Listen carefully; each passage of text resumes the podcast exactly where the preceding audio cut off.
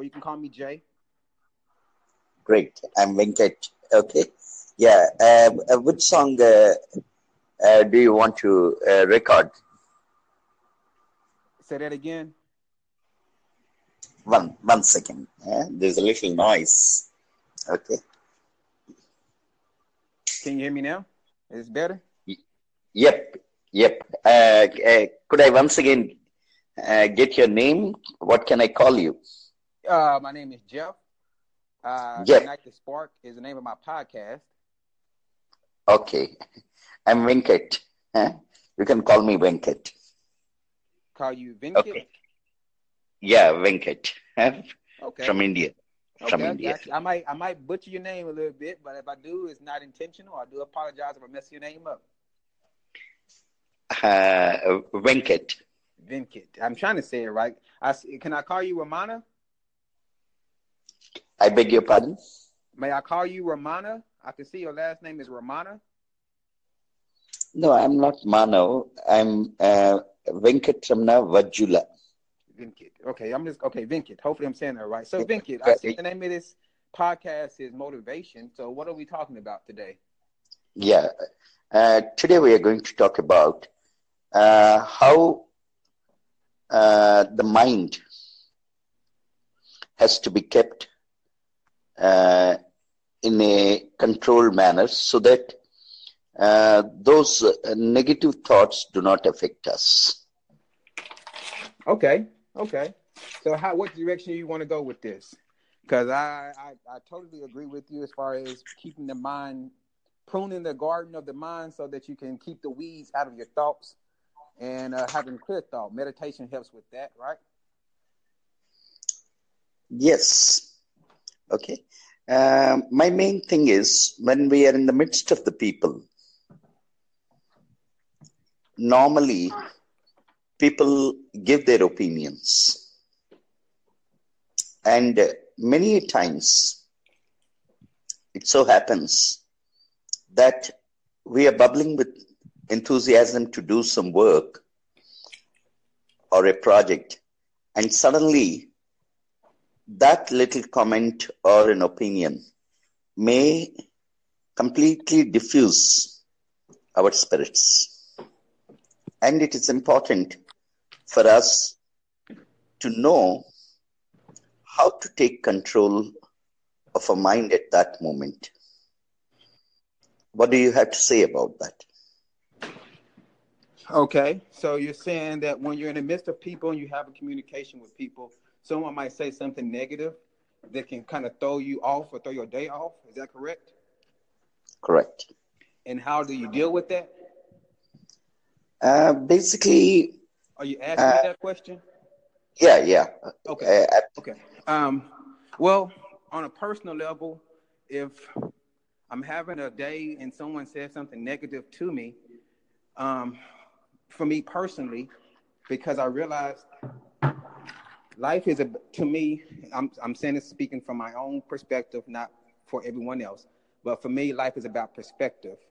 So whenever I'm going through something negative, then I think about the law of um, the, the Hermetic principles. The Hermetic principles have a law basically saying that um, there's uh, the law of rhythm. I don't know if you're aware of the law of rhythm, but basically the law, the law of rhythm states that the pendulum will swing left and right or to good and bad. And whenever you're having bad days, always remember that the swing has to go the opposite way. So you're going to also have a good day. Uh, as far as dealing with negative thoughts, um, think of the negative thoughts like the monkey mind. There is something called a monkey mind. And um, if you look that up, then it helps you give, give you better insight on what the monkey mind is. But the monkey mind is basically uh, the chatter in your head that keeps this. It's, it's basically what it is. Is negativity is just basically reinforced negative self talk that has been done to you. If someone, if you're growing up and someone always calls you, um, let's say just for for lack of word, just say they call you stupid or dumb, and it's coming from someone that you hold value to, like a parent or a big brother, then if they call you these words constantly, then you might believe that you are dumb.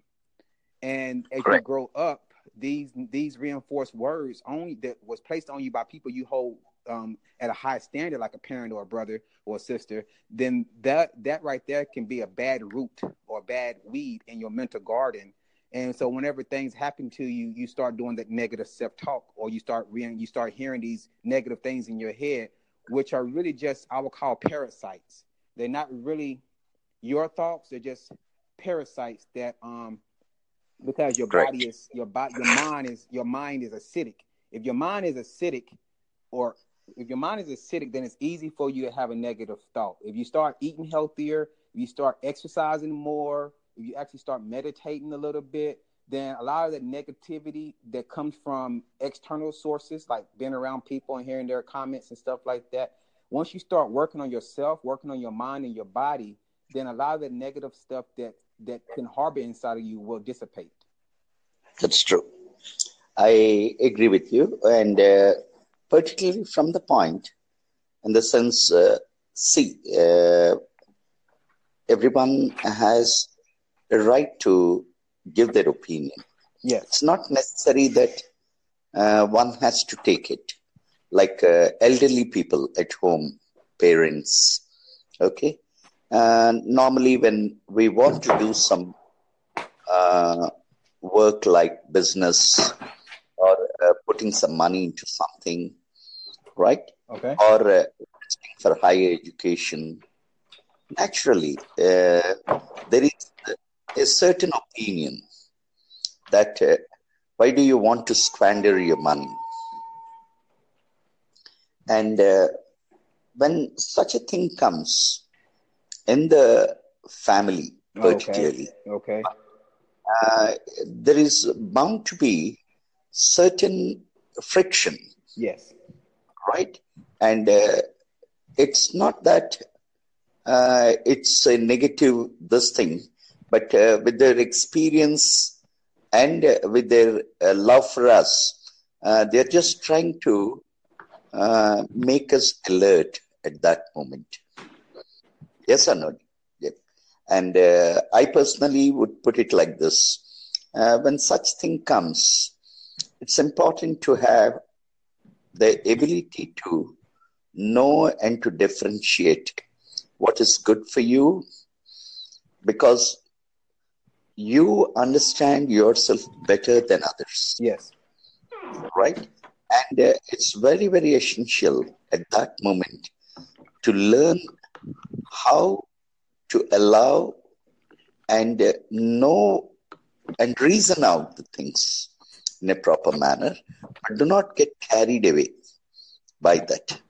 And in turn uh, you can always uh, negate it. And uh, your belief system on your is a very important part.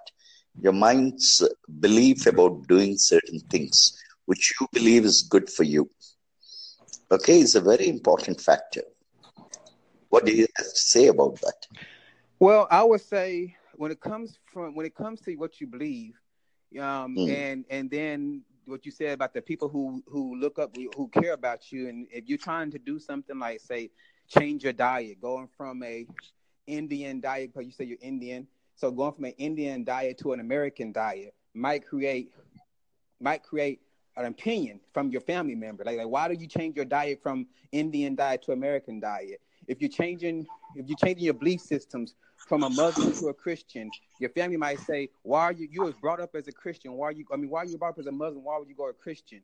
That what I would call that is what I call emotional blackmail. And emotional blackmail is basically where you're making decisions in your life that has nothing to do with anyone else other than yourself.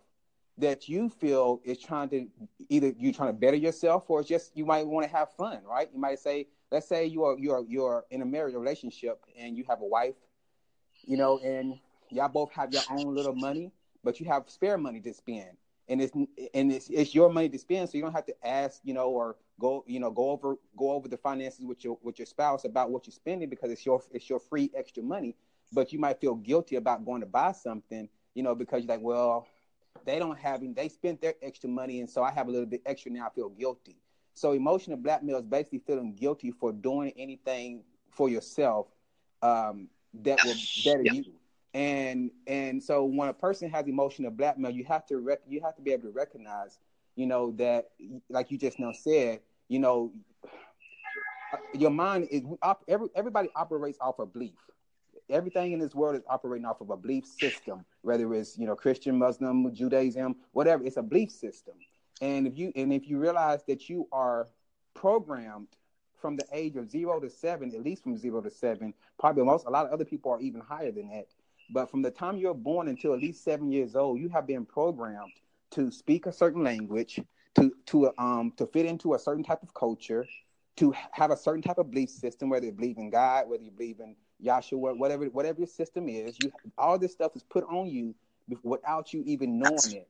And and sometimes sometimes when you get older and you start getting around other people and you start experiencing other life from other cultures, you, it, that culture might resonate with you more than the culture you come from.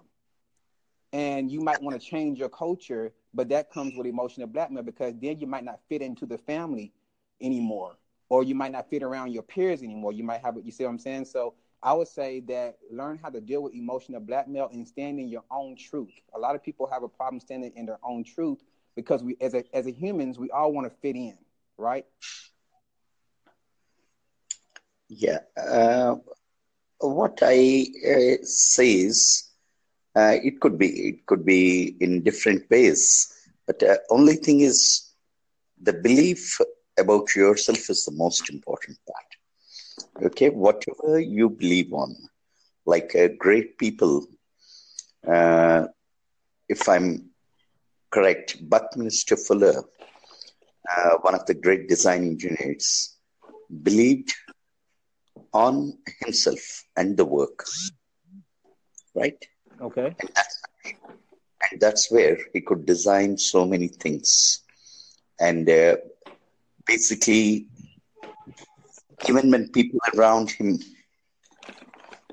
did not accept him initially and called him uh, a, a mad person, Albert Einstein could uh, quickly see his wonderful parts and say, Bucky, you amaze me. So, people of the same type, in the sense of the same wavelength, mm-hmm. can really recognize and understand. Yes. And uh, Buckminster Fuller, who became a great design engineer, could show to the world that technology has to be used, okay, in a proper manner. And most of the problems that we have today can be removed. And he was very, very restless when people were not able to use the technology. Hmm. And uh, around 70 years back, he brought out the electrical car, which I'm sure in US today, it's a very important innovation. But at that moment, uh, I remember the car met with an accident. And even though the opposite person's mistake was that he was blamed, and the electrical car was um, uh, put in uh, for a long time, uh, was uh, abhorred. His idea was abhorred. Yeah. Right. So it's important that any innovation or something can really help. Like, take for example, we two are together on this particular anchor. It's all because of the technology. Yes or no?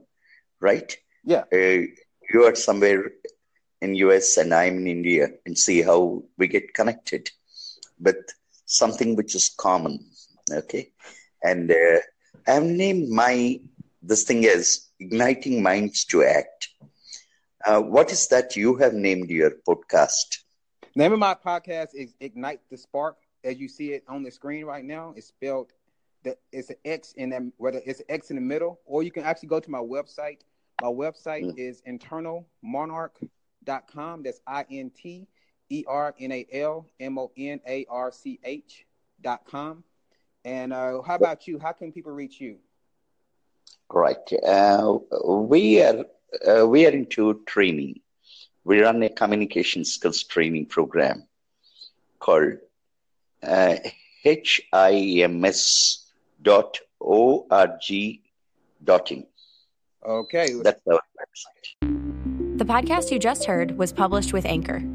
Got something you want to say to the creator of this show? Send them a voice message using the Anchor app, free for iOS and Android.